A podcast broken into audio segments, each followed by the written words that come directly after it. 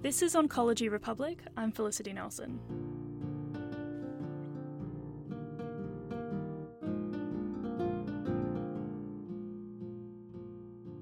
Today, I'm interviewing Dr. Daniel Cehic, a cardiologist and the head of cardio oncology at Genesis Care. Many patients who survive cancer go on to face a different battle, and that's with their cardiac health. There's a whole field called cardio oncology, which is dedicated towards addressing these problems at the start of treatment. But they get a little bit of pushback sometimes from oncologists and other doctors who question whether it's really their place to be there. But as the data keeps rolling in, it becomes quite apparent that there is a place for cardiologists, particularly for patients who are undergoing radiation therapy. Dr. Daniel Cehic, welcome. Uh, thank you. Thank you, Felicity. Can you tell us a little bit about your background, just so our listeners can get a sense of who you are? Sure, Felicity. So I'm a cardiologist uh, trained in Adelaide, Australia, and also in Oxford in the UK, originally as an electrophysiologist.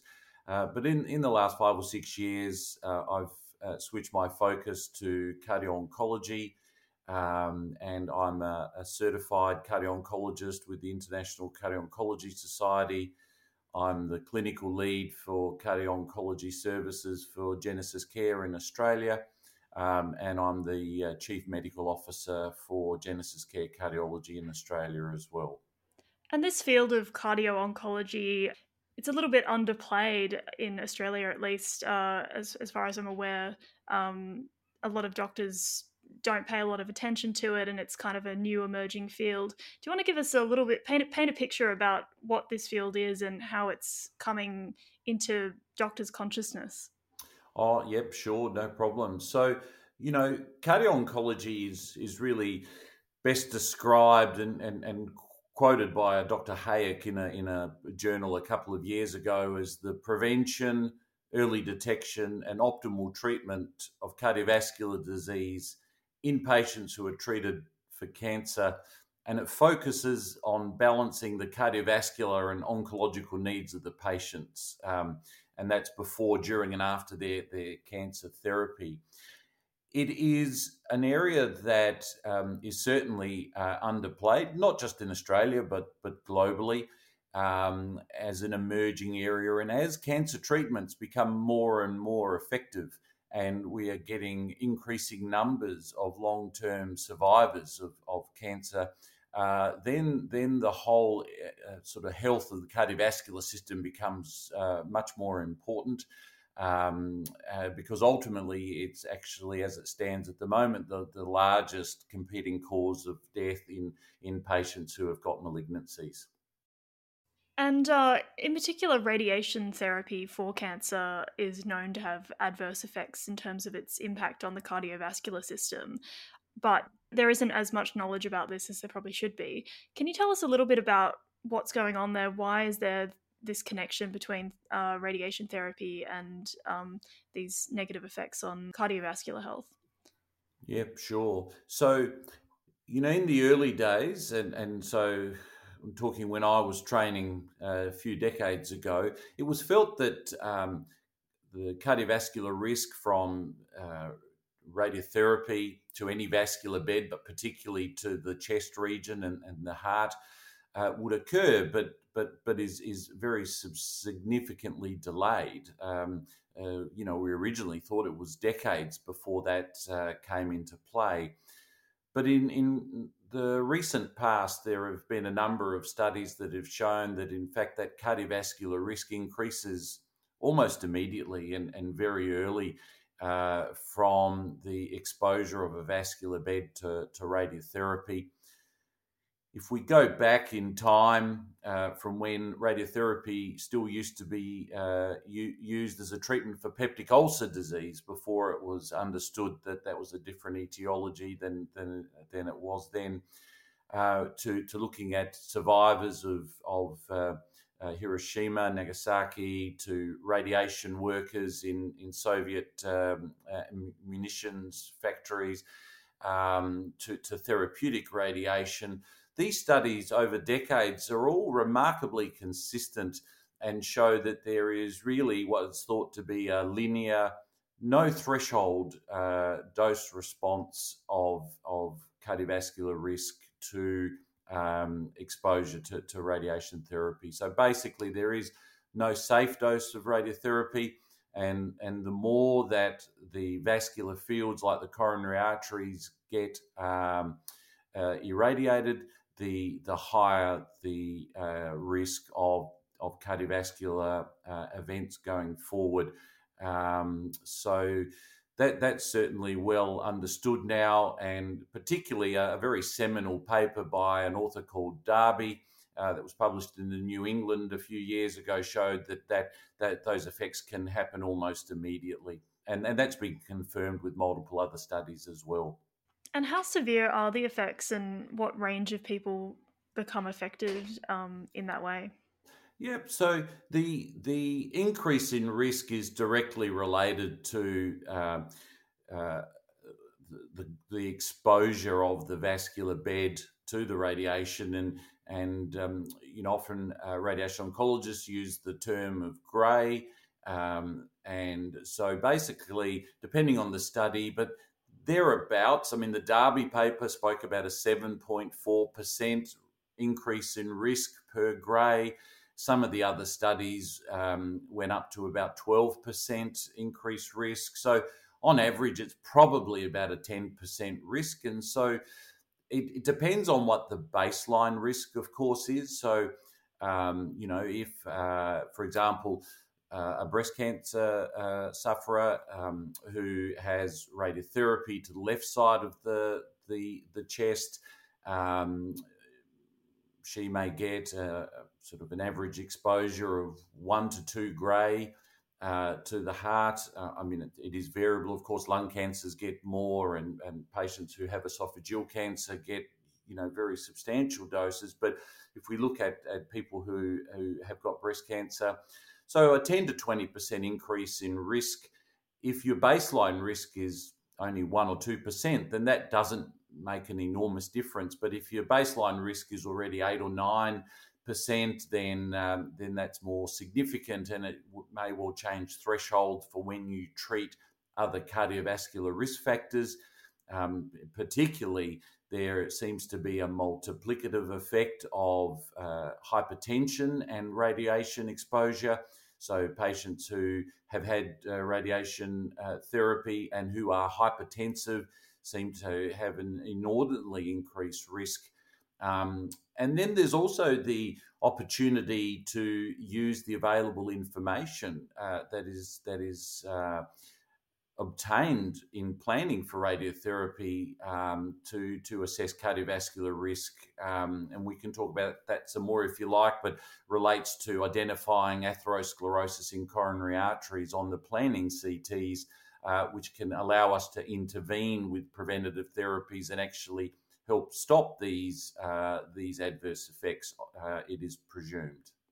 That's super interesting. And is it just radiotherapy, or do other cancer treatments also have a similar effect?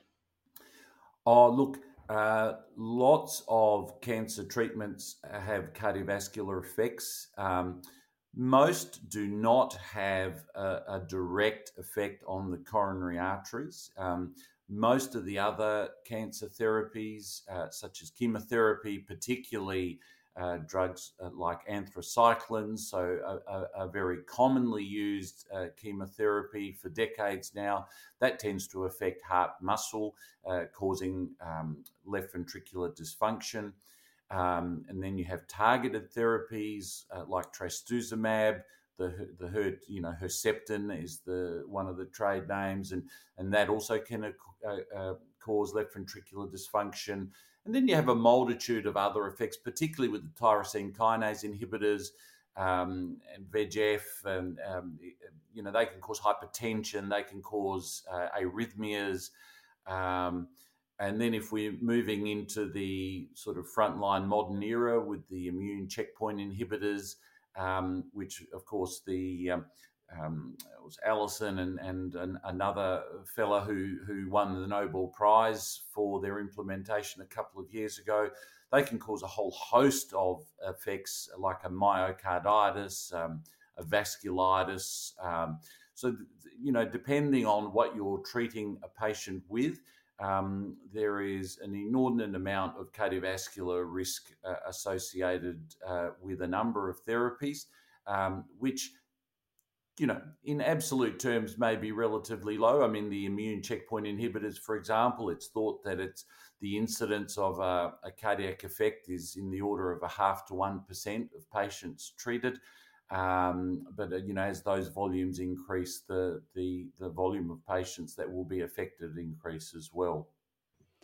And of course, patients with cancer often have other underlying health issues. Um, is there a, a, sort of addition effect with uh, some of these patients where they've arrived, you know, at an appointment with an oncologist already with a lot of various health issues, um, and then the treatment sort of adds on to that?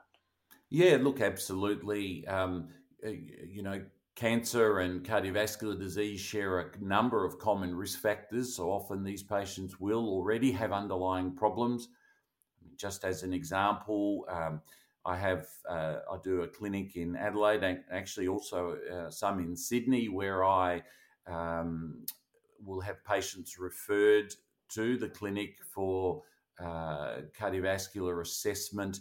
Uh, and predominantly uh, pa- patients who have breast cancer and who've had radiotherapy. We've got some very proactive radiation oncologists who are keen to maintain cardiovascular health. And and uh, in an abstract that I presented at COSA um, last year, uh, we found that um, of a unselected group of patients that were referred um, post radiotherapy, about a third of these patients already had atherosclerosis present in their coronary arteries. So it's pre radiotherapy. Um, and this was, uh, we were able to detect this by looking at the planning CTs that are done pre radiotherapy um, to detect the coronary artery calcification and hence the, the atherosclerosis. And you know, uh, which which just to this audience, I should remind them, um, is actually the best predictor of a cardiovascular event in any population, let alone the cancer population, um, and and so enables us to take action to try and minimize um, the future risk by making sure we very appropriately deal with all risk factors um, like hypertension, high, high cholesterol, or even if the cholesterol is not particularly high, to, to still actually get it down lower um, in, in this patient population. And despite all of these risk factors and the increased risk from undergoing radiation therapy, uh, I understand that some oncologists uh, and other doctors don't really see cardio oncology as being, you know, that important uh, uh, as a patient is sort of going through their journey of having cancer. Um, and I've heard that some are actually actively against cardiologists getting involved. Um, do you want to talk a little bit about that? Uh, yes, uh, indeed. So um, there is um, you know, lots of anecdotal evidence of a different uptake of uh, the perception of value, uh, you know, for the patient of cardio oncology services. Uh, we certainly see that. There are some medical and radiation oncologists and, and hematologists that are very on board and, and are, are very proactive in managing the cardiovascular health of their patients by referring them. Um, there are others who uh, perhaps um, uh, less believing uh, of it. Um, in a, recent um, international survey of various healthcare providers uh, that was published a couple of years ago, the lead author, the uh, senior author was the Dr. Susan Dent, who's very, she's a medical oncologist now practicing at Duke in in, um, in the US, originally Canadian. It was found that um, less than half of the oncologists that were surveyed actually felt that cardio oncology would make any difference uh, in a positive sense to their patients, and and about half felt that. Um, uh, you know, we should only be involved if there's active cardiotoxicity uh, present. And somewhat disappointingly, um, that same survey uh, asked of the um, perception of, of guidelines, and there's been a flurry of, of guidelines from reputable international associations like the European Society of Cardiology, International Cardio-Oncology Society, ASCO, and ESMO, um, that all promote cardio-oncology. In this survey, two thirds only of the respondents felt that um, they were aware of those guidelines and of the two thirds that were aware of them, only two thirds said that they actually paid any attention to them. So, you know, I, I think we've still got a lot of work to do to um, promote cardio oncology, um, and and uh, I, th- I think you know that it's still a relatively new area of medicine, a new area of focus, and and like most things, does take a while to ramp up. And there was a recent uh, set of guidelines, um, I think, from the International Cardio Oncology Society. Is that right?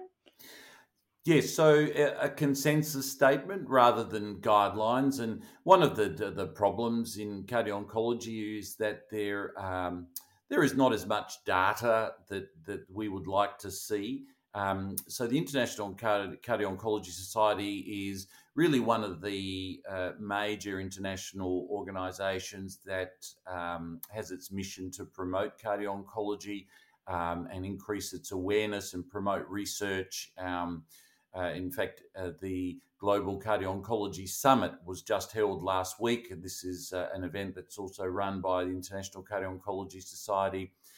Um, so they published in the Journal of the American College of Cardio Oncology. Um, sorry, that's the Journal of the American College of Cardiology, the Cardio Oncology subjournal.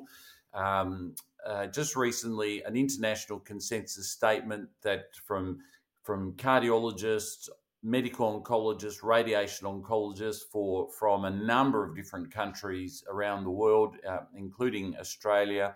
Uh, there were two radiation oncologists and a cardiologist from Australia that were co-authors, um, and and this has has highlighted the effects of cardiovascular, uh, the cardiovascular effects of radiation therapy, and a suggested uh, protocol to to uh, look at monitoring these patients and what actions can be taken uh, to try and reduce the risk in the long term. And uh, just quickly, are there any takeaways that GPs or oncologists who might be listening to this podcast uh, should um, take from those particular uh, that particular consensus statement? Yeah, look, absolutely. So, consistent with a lot of the other guidelines and consensus statement, it is felt that any patient that is undergoing potentially cardiovascular toxic or cardiotoxic therapy. So that's radiotherapy to the chest. Uh, you know, chemotherapy should should get an echo and a baseline uh, echo and ECG. Um, often that's absent, and and it's very valuable to have that.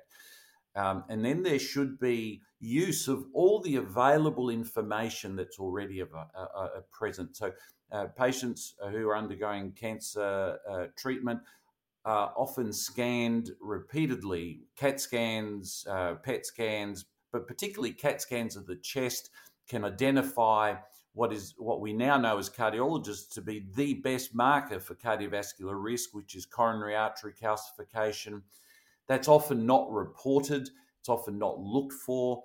Um, and but but such an important piece of information for us um, if they're then going on to have cardiovascular effects from radiotherapy, and that really, um, really aggressive management of cardiovascular risk factors. And in patients who have had uh, radiotherapy, depending to which vascular bed's affected, you know, some sort of regular follow up. And the chest is one of the most common and one of the most relevant.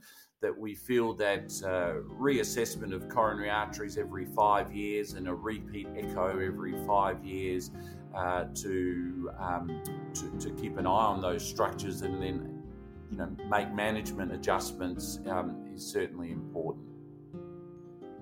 Fantastic. Thank you so much for your time, Dr. Cehic. My pleasure. Thank you for uh, for the chat. You've been listening to the Oncology Republic podcast. You can subscribe on iTunes or Spotify or read more on our website, oncologyrepublic.com.au. Original podcast music by Victoria Nelson.